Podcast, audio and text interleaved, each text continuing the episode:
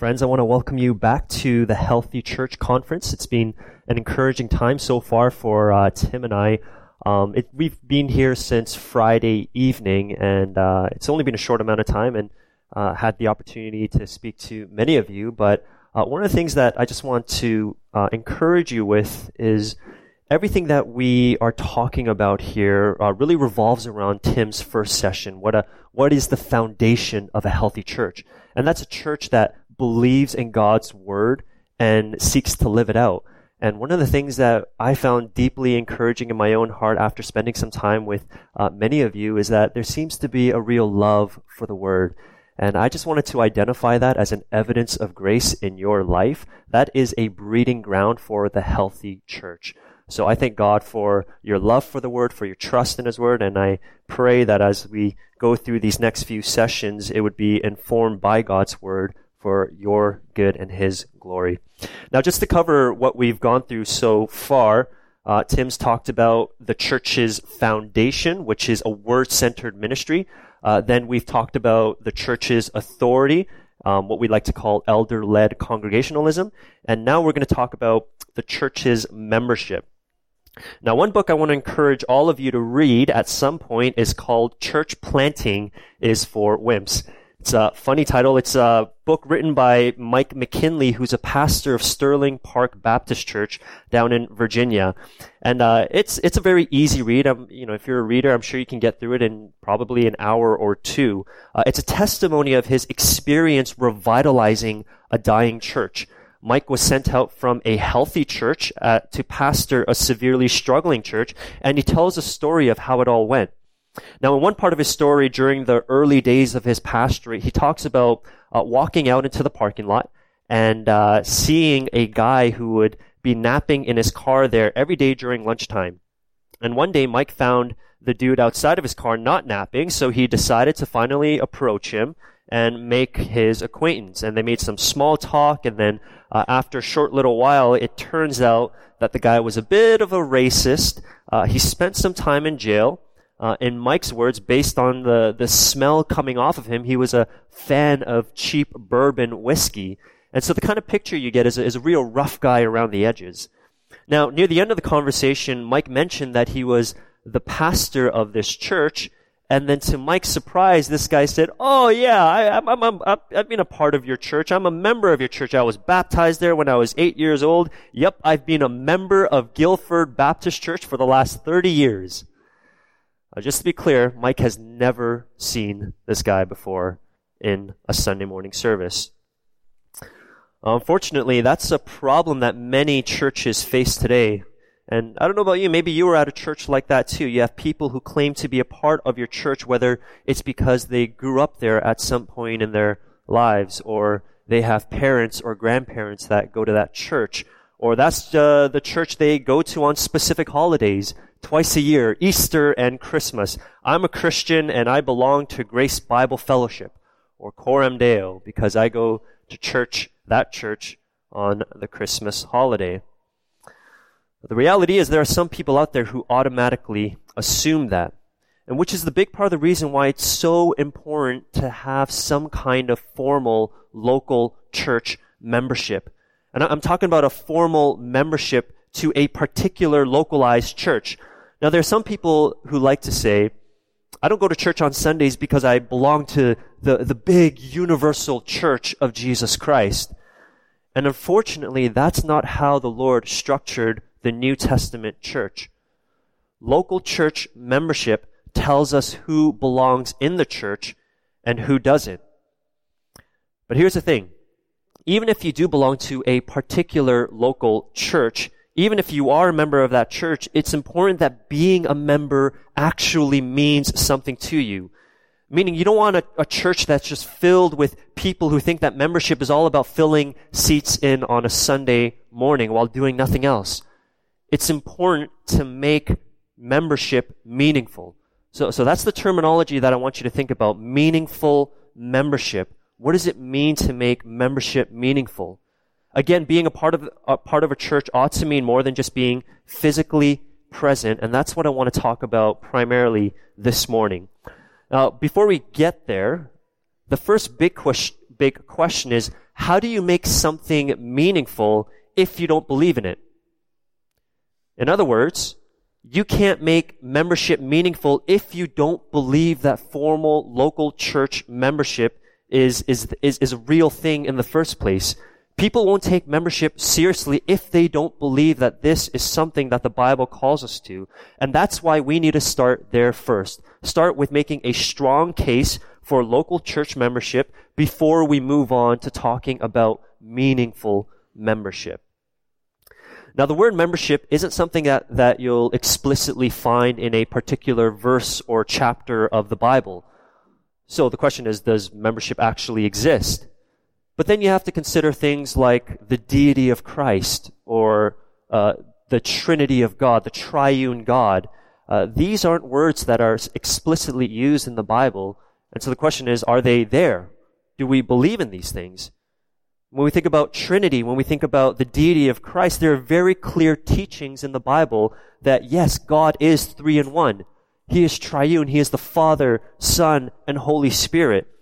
And so you see, even if these exact words aren't used explicitly in the Bible, it doesn't mean that the concept or the idea isn't there.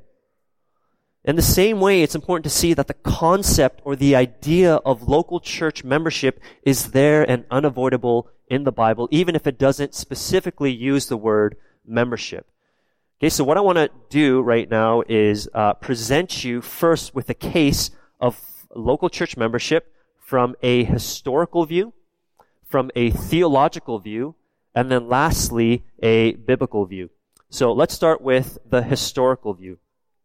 If we go back all the way um, to just 2,000 years ago in the, the Greco-Roman world, which was the world that Jesus and the apostles were a part of, we learned that life in these cities revolved around associations and guilds or, or clubs and specific localized membership. Uh, that was just a part of the culture during the Hellenistic and Roman periods. People knew exactly which association and which uh, which club that they were a part of. You know, I don't know if they had stuff like this, but if there was a debate club, you would know exactly who was a part of the debate, debate club. If you had a chess club, you would know exactly who's a part of the chess club. And so it's not far-fetched to think that the earliest church actually had a list of who belonged to this church and who belonged to that church. And some of the earlier documents that we have of the early church show a list of names that likely represent who was a part of the church. I mean, even just consider the Bible. When the apostle Paul writes his letters, he, he's writing to the Corinthians in 1 Corinthians and 2 Corinthians. And there he's, he's thinking about a specific group of people. He's not, when he's writing about division, when he's addressing problems that are going on in the Corinthian church, he's not thinking about the, the, the Christians in Galatia or Philippi. He's thinking specifically about the Corinthians and their local context. And then the same is true for the Galatian church. And the same is true for the church in Ephesus and the church in Philippi. So our, our history tells us something about the existence of some kind of local church membership. Secondly, a theological view. I just want you to think about this, especially as you read the, the Old Testament. God has always, from the beginning of time, with Abraham, and then his descendants, he, he's always identified himself with a specific group of people that would be called God's people. You had Israel, God's covenant people, and then you basically had everyone else. Right? And you can see this all throughout the book of Exodus, God covenanting with his people, Israel. And, and this is the way that God has always related to his people through a covenant relationship we are people of the new covenant by the blood of Jesus Christ. And one of the ways that we reflect God in this world is to, to live and to walk in covenant relationship with one another. And that's really what, what the heart of local church membership is. We reflect our covenant making, covenant keeping God in church membership. I'll get to, to that a little more later. So you have a historical view, you have a theological view, and most importantly, lastly, a case for local church membership from a biblical view. Now again, almost every Christian believes that the moment a person is converted, they belong to this universal, global, big C church. Uh, meaning all, we were all members of the worldwide body of Christ made up of everyone who has repented of sin and turned to trust in Jesus. And, and that's an amazing truth to consider. Tim and I are from Toronto, but, but we can come here and joyfully call you our brothers and sisters in the Lord. But here's the question. How is the global, universal church, kingdom of, of, of Jesus Christ seen? How do we know that it, it, it exact, it, it exists in this world? How are unbelievers supposed to witness this new kingdom of Jesus Christ if, if it's only this spiritual thing? And that's where local church membership comes in. Small C churches. I'm talking about Grace Fellowship Church in Toronto. I'm talking about Grace Bible Fellowship here in La Crete or Coram Deo in Grande Prairie. The small C churches are a visible and tangible manifestation of the, the big, universal, global, heavenly reality. Now, Jonathan Leeman has uh, a helpful way of illustrating this in his little blue book called Church Membership. Again, I would encourage you to read that as well. He says there that uh, the local church, metaphorically speaking, is like an embassy in a foreign country. Now, I'm born and raised in Canada, but my background is South Korean. So I'll use Korea as an example here. When you go to Korea, they have the Canadian embassy there. So it's the Canadian embassy that is physically situated in South Korea. But it represents Canada. It's, it's there for Canadian citizens. As a matter of fact, it abides by Canadian laws.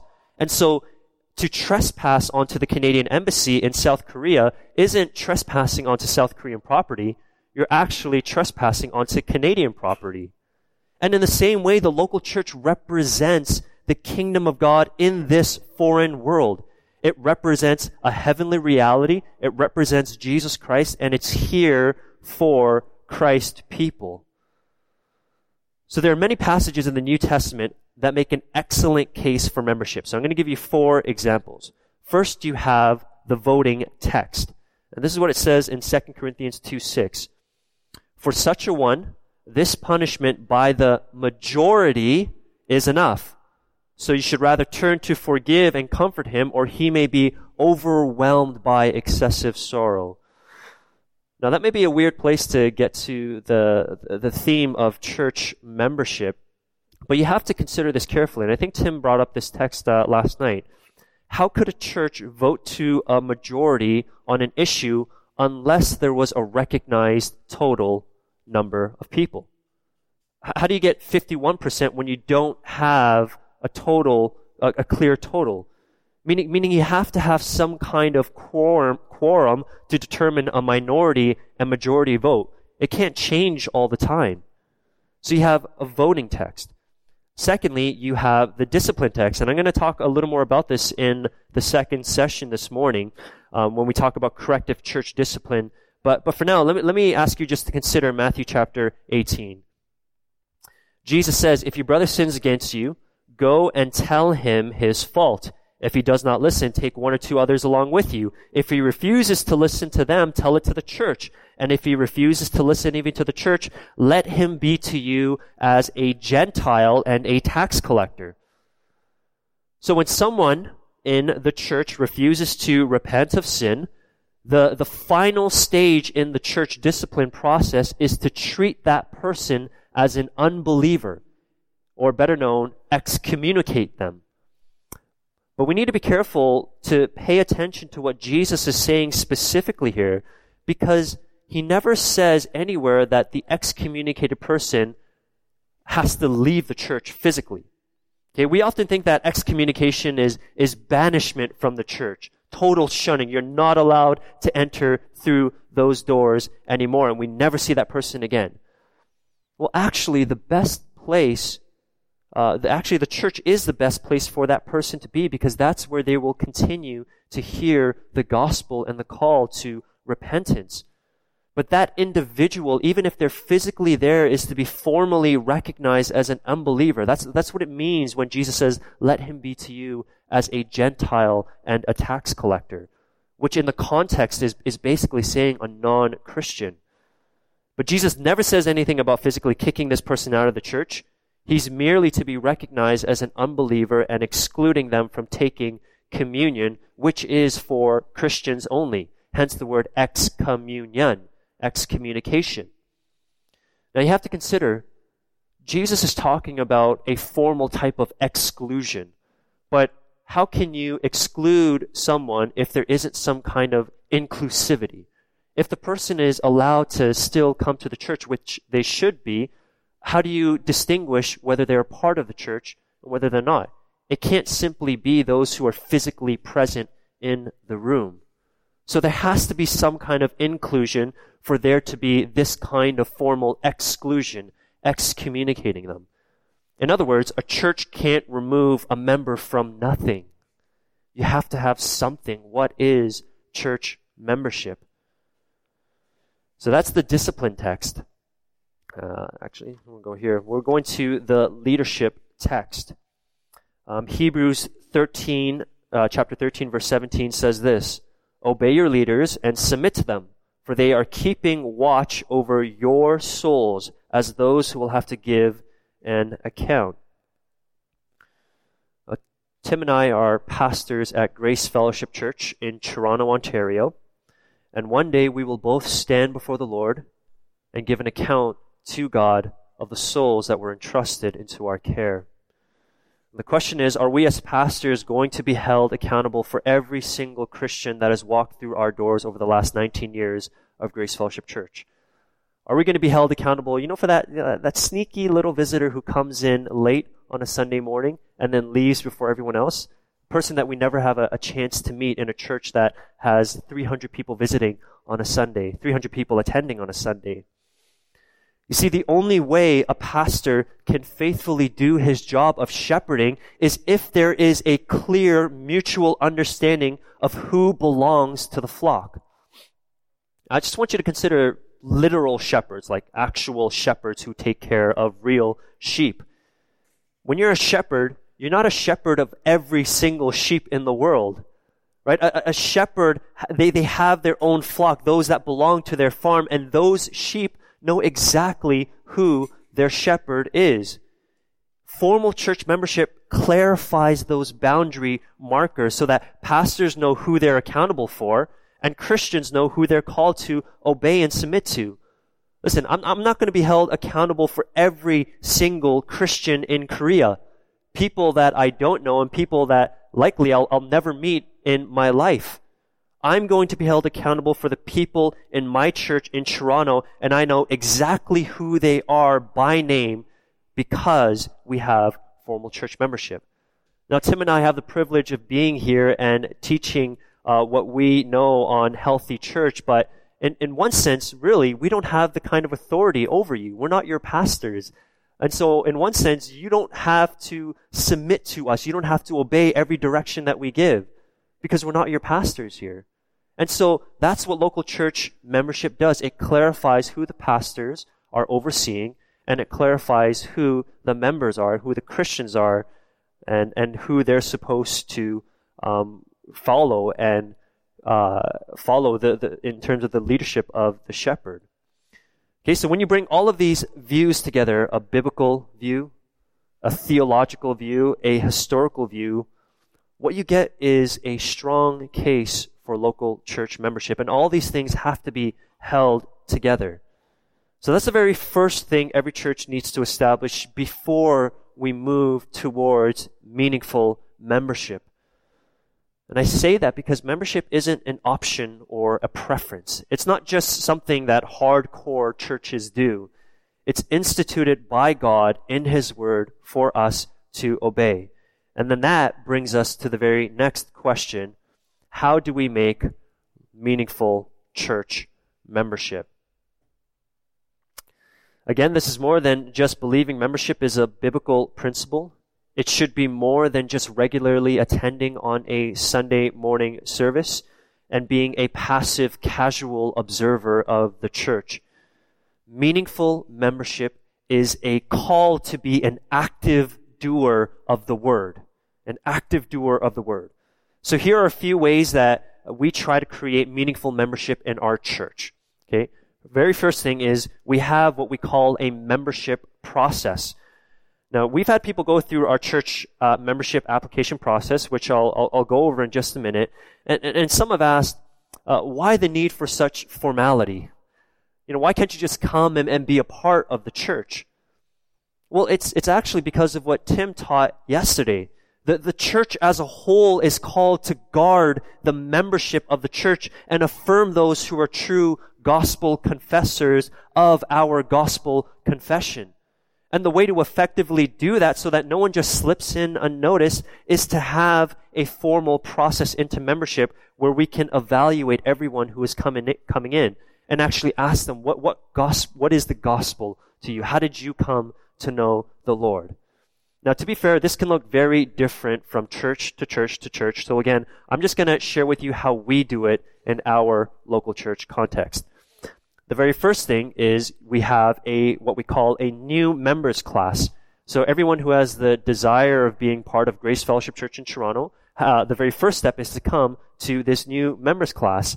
And, and that's where we try to put everything on the table. This is who we are as a church. This is our statement of faith. This is our philosophy of ministry. Here are our distinctives, the different ministries that we have. Um, we put everything out there and we give them a chance to ask questions. So that's just a time, again, for uh, the people to get to know who we are as a church and for us to get to know prospective new members. And if they want to be a part of the church, if, if they want to move forward after hearing all that, then they move on to filling out an online application. And there they answer a few questions about themselves. Um, uh, they fill in the blanks for a couple particulars. Um, they talk about their past church experience and a big part of that is they send in their testimony of how the Lord saved them. After that, the application is uh, sent to the elders who will meet with them. Either one or two elders will meet and will talk about their testimony. We'll talk about any concerns that they have or any questions that they have from the new members class. And, and we'll talk about questions um, and concerns that we may have. Maybe their testimony wasn't as clear. It's like, wait, what did you mean when you said this? as you were talking about the gospel. So it's just a chance for us to talk and really see is this person a true gospel confessor of our gospel confession? Uh, next, a report is filled out by the elder, and then it gets sent to all the rest of the elders where we'll have a discussion at our elders meeting. And if all the elders approve to move this person um, towards membership, then the applicant's testimony is sent out to a, what we call a members meeting package that we send out to all of our members two weeks before a members meeting. That way they just get the chance to, to read it. They have two weeks to think about it, ask questions, talk to the person if they need to. And then at our members meeting, the existing members vote. Again, that's how the church is to exercise its authority to um, hold, as as they hold the keys of the kingdom. And if they're voted in, then the very last step is to take a membership covenant together, which then brings me to my uh, second point here. Um, in our church, one of the ways we try to make membership meaningful is we have what we call a membership covenant. Now, this should be a clear, well-crafted, biblically saturated statement about the commitment we're making to one another in this local church. What a membership covenant does is clarify expectations and member responsibilities. We want to make it very clear that as a member of our church, you, you're being called to a certain way of living that is clearly instructed in the Bible, not just coming out on Sunday and filling a seat. Which is why if you look close at, at, at our covenant, which um, maybe we'll, we'll send to uh, to Rob or Lauren there so that you can take a look at and consider. If you look at our covenant, it has a bunch of footnotes cited throughout the whole document. And that's important to notice because we want people to see that our covenant to one another um, isn't this abstract or, or extra biblical thing. What we're calling our people to is what the Bible calls Christians to. A commitment to live in such a way that it, that, that is worthy of the gospel.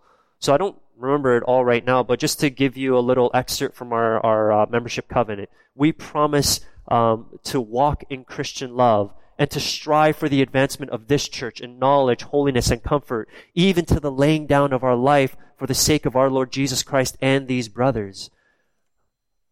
To walk circumspectly in the world, to be subject to biblical discipline which seeks my restoration. Again, these are all things that the Bible talks about. And you see, a mutually agreed upon membership covenant becomes a ground of unity in the life of the church. It becomes an exhortation to obey God's word and a clear boundary marker of who you're covenanting to, which are the other members who have made this covenant as well. When you read through the Bible, the Bible has a lot of what's called one another commands. Commands to love one another.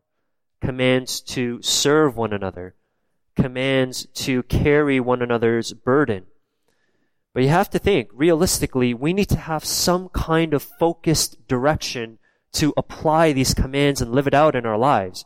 Okay, so, so let's uh, take, for example, Galatians chapter 6, verse 2. Paul clearly writes, bear one another's burdens. That's command.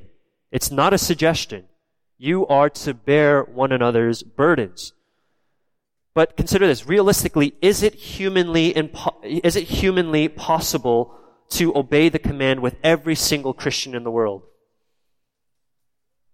No, right? There's no way I can know every Christian in the world, let alone the complexities of the burden that they carry in their lives and how to effectively help them and bear their burden. So the question is then, who are the one another's in the Bible referring to? because Paul couldn't literally have meant every single Christian in the world. Well, primarily, it's those that, it's, it's those who belong to your local church, those who know you and you can affirm as true gospel confessors. And that's what membership, our, our membership covenant does. It, it clarifies our expectations, it clarifies our responsibilities, but it also clarifies who it is that we're committing to serve and to um, obey God's word. When I hear the command to serve one another, it's for people like Tim primarily and the members of our church. So membership covenant binds us together and it calls us to action. The very third, third thing is we seek to cultivate a culture of doing good works. Now I love this little phrase by Ed Welch used in his book, Side by Side. He says, of every Christian, you are needy and you are needed. Now, as humble Christians, we always like to talk about that first part, right? We're very needy people. We need the church. We need our brothers and sisters. But some, something, something about saying that you're needed uh, t- tugs at our pride a little bit. But it's true. Every Christian is a needy Christian, and every Christian is a needed Christian in the life of the church. And you need to understand that as a Christian, you're both needy people and you're needed, meaning that we all have a part to play in the life of the church. The Lord loves to use His people in order to accomplish His purposes. He loves to use even the weak and foolish things of this world. As a matter of fact, the Bible tells us that Jesus Christ has redeemed for Himself a people who would be zealous for good works. Consider how many times the words good works are used in Titus. It says in Titus chapter 2 verse 14, Jesus Christ who gave himself for us to redeem us from all lawlessness and to purify for himself a people for his own possession who are zealous for good works. Titus chapter 3 verse 1, remind them to be submissive to rulers and authorities, to be obedient, to be ready for every good work.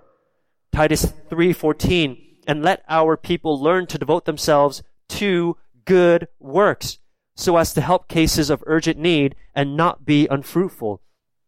Titus is a pretty short book, three chapters, and in this short book, Paul mentions the importance of good works three times. And as a leader of the church, Titus has the responsibility to cultivate a culture of Christians committed to doing good works.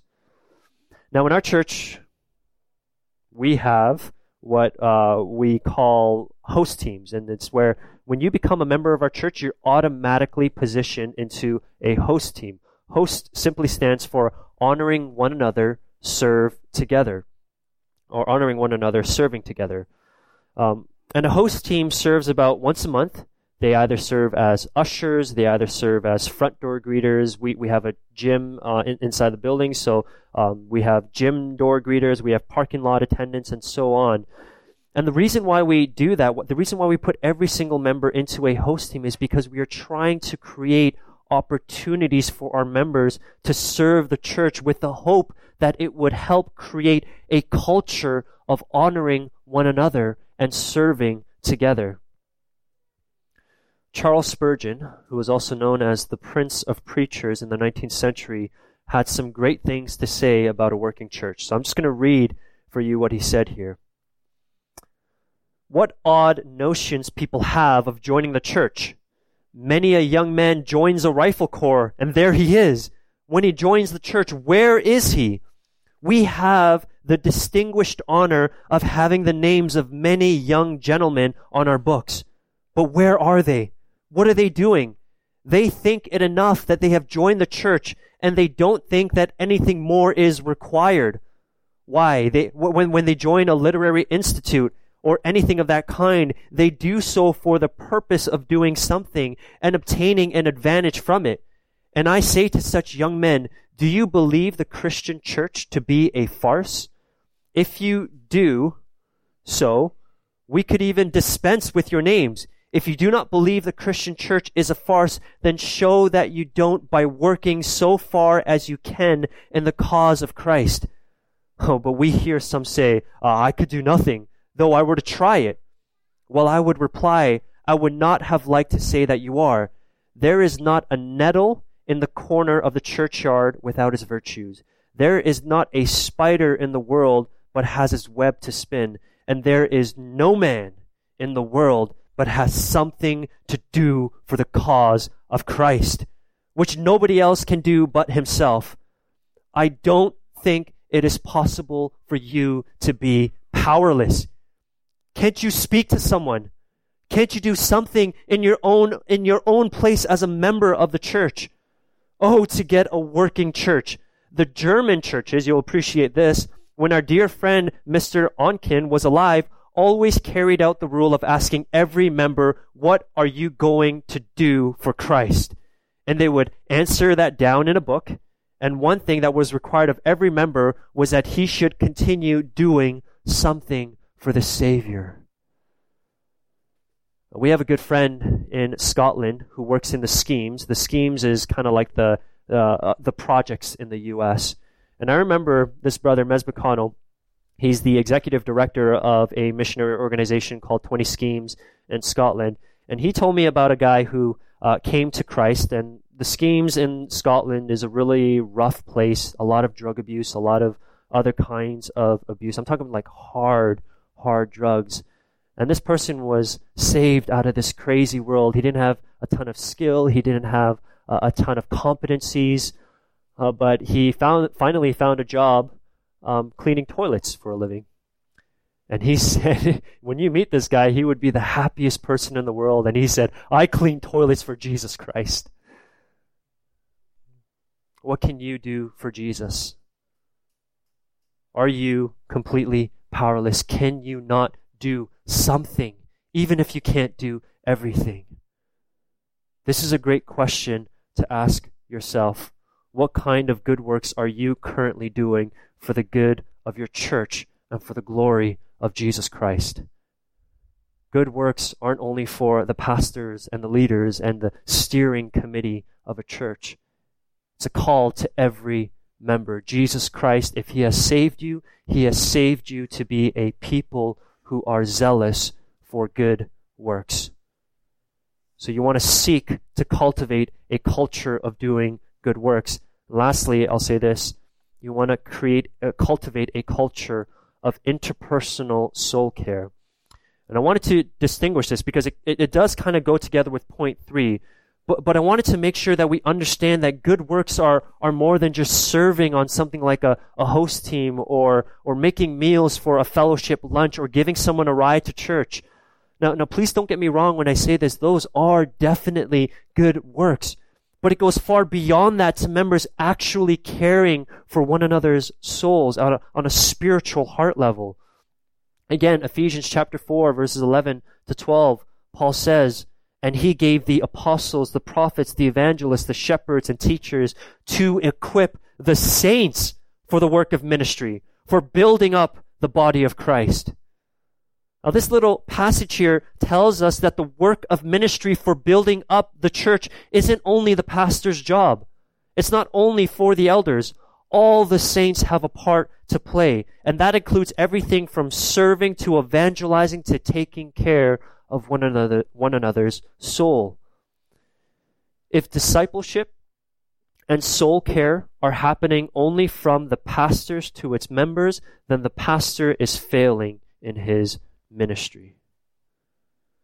But if the church is made up of this beautiful web of discipleship, members ministering, ministering to, to members, sisters taking care of other sisters, brothers praying for brothers, when ministry is happening like that, then there is a mark of a healthy church where membership means something. Being officially a part of a local church as a member matters because that is how the Lord structured his New Testament church to be. Being a member of a local church ought to mean so much more than just attending a Sunday and filling in a seat. My dear friends, I believe you know this well that there is a lot of work to be done. There are people to serve, people to pray for, people to counsel, people to love and encourage every single week. There are people sitting right beside you who are broken and who need a faithful brother and sister who's going to pray for them and care for them and love them. And that can't all be done by the pastor alone. If you're a Christian, then the Lord calls you to live a life that is worthy of the gospel, where Jesus came and gave up his life to love and serve his people. So here's my exhortation to you be a member and serve your church. Let me pray. Father, I pray for Grace Bible Fellowship, for Coram Deo, for all the other churches that are represented here that they would be filled with your people who are zealous for good works. We pray that membership would mean so much more than just people coming in on a Sunday, filling in a seat, not talking to anyone, living an isolated life. But I pray, Lord, I pray that membership would be meaningful. I pray that there would be a faithful representation of Christ and the things that are important to our King. So help us, O Lord.